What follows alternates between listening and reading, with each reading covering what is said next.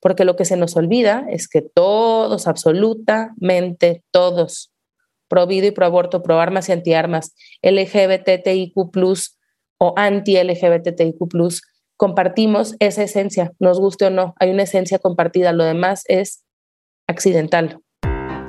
Buscaminas, el podcast. No se pendeje, cuestiona lo que ves.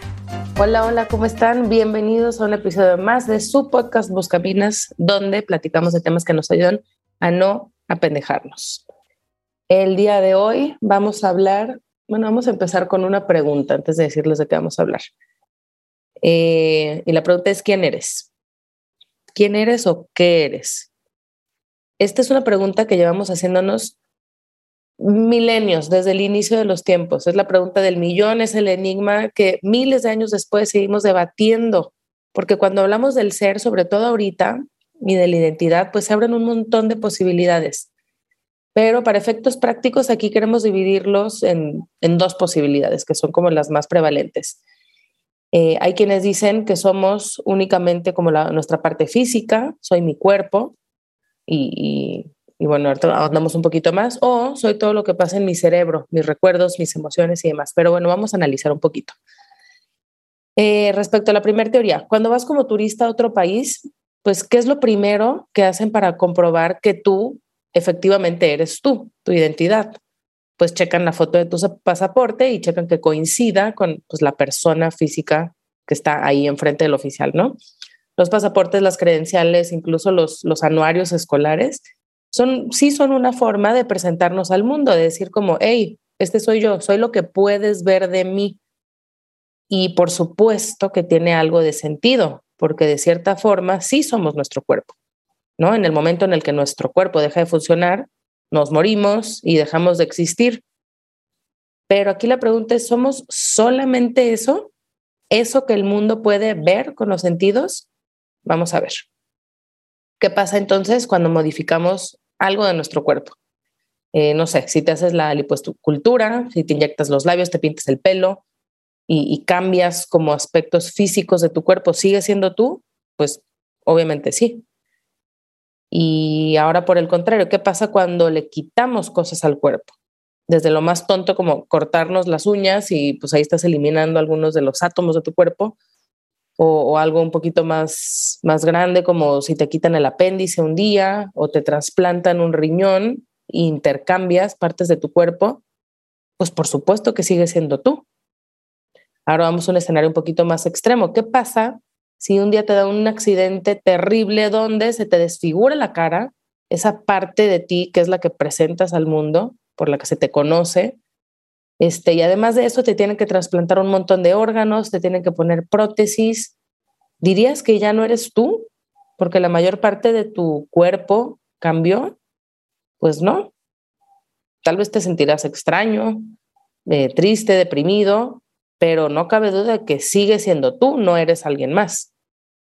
Entonces, eh, pues bueno, a lo mejor en ese punto, hablando del accidente, ¿no? Que estás en tu cama y, no te reconoces y demás, pues tal vez lo lógico es que todos pensáramos, híjole, pues siento que ya no soy yo, que lo único que queda de mí es, no sé, mi cerebro, mis recuerdos, todo lo, como mi, mi mundo interno.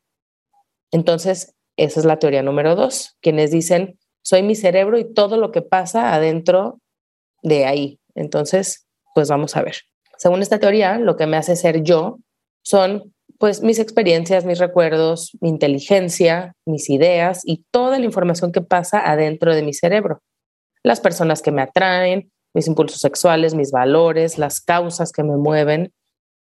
Y, y bueno, esto es lo que dicen, ¿no? Pero para, para ilustrarlo, vamos a poner un, un ejemplo. Imagínate que te secuestra un, científico loco, ¿no?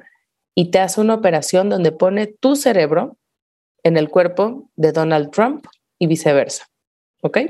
Entonces tú de repente te despiertas, te ves en el espejo con el cuerpo de Donald Trump y al lado ves tu cuerpo, pero con la personalidad de Donald Trump.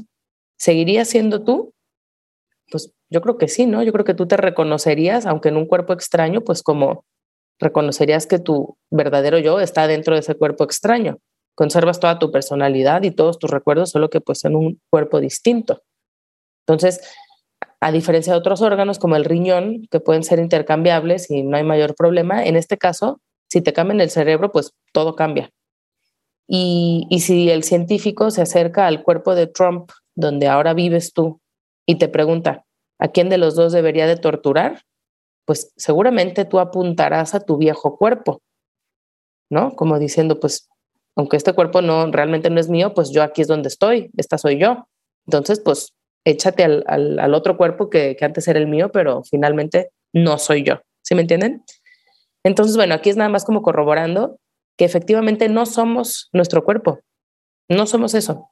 Y pues comienza a parecer más sensato que tal vez somos nuestro cerebro y todo esto que decíamos, no todo lo que pasa allá adentro.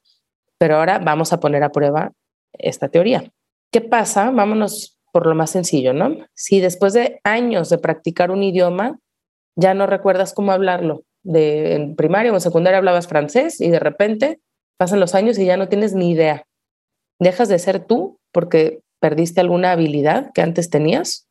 ¿Cognitiva? ¿Técnica? Pues claro que no. Eso definitivamente no nos determina eh, en el quién somos. Entonces, mm, ¿qué pasa si me da Alzheimer y pierdo todo el registro de mi vida, de mis recuerdos? Bueno, pues tal vez la gente a mi alrededor tendrá que estarme recordando muchas cosas, pero nadie de ellos tendrá la más mínima duda de que esa persona con Alzheimer sigo siendo yo. Entonces, si no soy mi cuerpo, no soy mis recuerdos, ¿quién sí soy? Y aquí pues probablemente diremos, pues no sé, todo se reduciría a soy mis valores, mis inclinaciones, mi personalidad, mi, mi temperamento. ¿Será? Pues yo no sé, porque ¿qué pasa entonces si te pudieran clonar, por ejemplo, y hacer una versión idéntica a ti, con tu misma personalidad, con todo esto que acabo de decir, idéntico, recuerdos, cada milímetro de tu físico, obviamente, completamente igual a ti, todo. ¿No sentirías que ese clon es un impostor? Aunque física, psicológica y mentalmente sean iguales en todos esos niveles, pues obviamente no eres tú, tú, tú, ¿no? Entonces, como vemos, si ni tu cuerpo, ni tu cerebro, ni tus recuerdos te hacen ser tú como elementos aislados, hablo de eso, ¿no? O sea, cada uno por aislado no te hace ser tú. Entonces, pues, ¿qué será? Tal vez diremos, bueno, soy la suma de mis acciones, soy la huella que he ido trazando por el mundo a lo largo de este tiempo que llevo aquí. Pero eso, pues, tampoco es, o sea, tampoco me convence porque eso significaría que yo estoy sujeto a mis acciones y no al revés, no mis acciones a mí. Porque eso significa que yo me iría construyendo eh, como yo misma con base en lo que voy haciendo, como si de alguna forma hubiera nacido incompleto pero pues yo siempre he sido yo desde que nací. No me he ido haciendo eh, en cuanto al ser.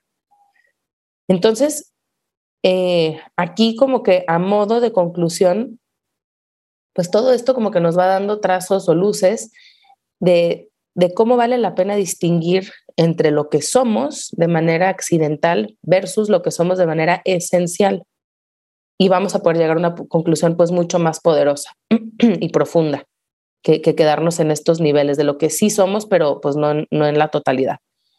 Y para esto pues vamos a otro escenario ficticio. Supongamos que el día que tú naciste te secuestra una pareja de japoneses en el hospital, te lleva a Japón, nadie se entera y te educan pues obviamente conforme a su cultura, a su idiosincrasia y todo lo que viviste pues está alineado a la cultura japonesa. Evidentemente no hablarías español, hablarías otro idioma, tendrías otras costumbres, otras creencias, otra familia, otros amigos, pero dejarías de ser tú. ¿No habría algo de ti que permanecería idéntico a pesar de todas esas diferencias accidentales? Si compararas a, a tu yo de ahorita versus a tu yo japonés, ¿no habría algo que permanece aunque nada sea igual? Entonces, esto nos revela mucho eh, respecto a lo que te hace ser tú aquí y ahora en este momento es accidental. Todos esos datos, todas esas experiencias, todo lo que has vivido, todo lo que conoces, se puede adquirir. De cierta forma es intercambiable, pero sin embargo hay algo que siempre, siempre va a permanecer. Es ese algo misterioso donde se han depositado esos accidentes. Y por accidentes me refiero a el idioma, tu, tu forma de, o sea, física, la forma de tu cuerpo, la forma en que te vistes, te expresas, todo eso es accidental. Pero donde se depositan, repito, esos accidentes, esa es tu esencia, es lo que eres es lo que siempre has sido desde tu origen. Es lo que le da permanencia a lo que está en constante cambio, porque constantemente estamos cambiando, estamos evolucionando, estamos creciendo, nuestro cuerpo cambia, nuestra mente cambia, pero hay algo que siempre, siempre va a permanecer. Es lo que nos da como ese sentido de trascendencia, es lo que nos, a donde tenemos que voltear para tener un sentido de vida. Y ese elemento integrador del cuerpo, de todas estas partes que hemos estado platicando, que es nuestro cuerpo, nuestra parte emocional, nuestra parte psíquica, eh, pues es, un elemento que integra todas estas partes porque ya vimos que ninguno funciona de forma aislada. Y esa esencia es la que podríamos llamar alma. Entonces, ¿por qué es tan importante reflexionar sobre esto? Sobre algo como tan profundo, pero a la vez, pues tan, no sé, no, no son cosas que estemos pensando en el día a día, ¿no? Probablemente estamos ocupados pensando 100 cosas más importantes para sacar nuestros pendientes, pero es, es importante darnos estos momentos de reflexión porque precisamente lo que ya probamos equivocado, esto que acabamos de platicar, es lo que nos grita la cultura todos los días. Todos los días escucho allá afuera que yo soy mi cuerpo, que yo soy mis experiencias, que yo soy mi parte sensitiva, que yo soy lo que siento, que yo soy mi preferencia sexual. Entonces, si no me conozco, si no sé qué y quién soy, pues voy por ahí con la falsa creencia de que modificando estas partes superficiales de mí, modificando mi cuerpo o mis experiencias, podré cambiar quién soy, podré ser alguien mejor. Si ya no estoy a gusto conmigo misma, pues cambio algo de esto accidental y, y todo va a mejorar y pues eso no es cierto. Esa falta de sentido la vemos cuando vamos por ahí buscando cambiar nuestro físico, buscando acumular experiencias, buscando acumular viajes, posesiones, para llenar un, pues ese vacío de sentido, esa falta de conocimiento, esa, no hemos conectado con ese hilo de lo que somos en lo más, más, más profundo. Y en ese sentido, si yo deposito mi identidad en lo que soy de, de forma accidental, pues cualquier persona que piense o que viva de forma distinta a mí, lo voy a percibir como un ataque a mi persona, porque yo soy eso. Lo voy a percibir como un discurso de odio, y aquí es donde vemos una falta de sentido común generalizada, una falta de sentido personal, una falta de trascendencia y una falta profunda de autoconocimiento. Porque lo que se nos olvida es que todos, absolutamente todos, pro vida y pro aborto, pro armas y antiarmas, LGBTIQ o anti-LGBTIQ compartimos esa esencia, nos guste o no, hay una esencia compartida, lo demás es accidental, y esto es lo que deberíamos de mirar antes que todo lo demás. Y aquí lo único que pasa es que cada persona es tan distinta de la otra que jamás vamos a encontrar un punto de acuerdo, similitudes, y nos vamos a dividir en grupos y en subgrupos y en subgrupos y vamos a considerar al otro el enemigo, porque no nos estamos mirando desde esa parte esencial, profunda e igual. Entonces, hacernos estas preguntas nos ayudan muchísimo a desapegarnos de las partes menos importantes de nosotros y acercarnos a las partes más reveladoras. Y eso nos llevará a ser comunidades y sociedades más humanas, más solidarias y más pacíficas. No se apendeje, cuestiona lo que ves.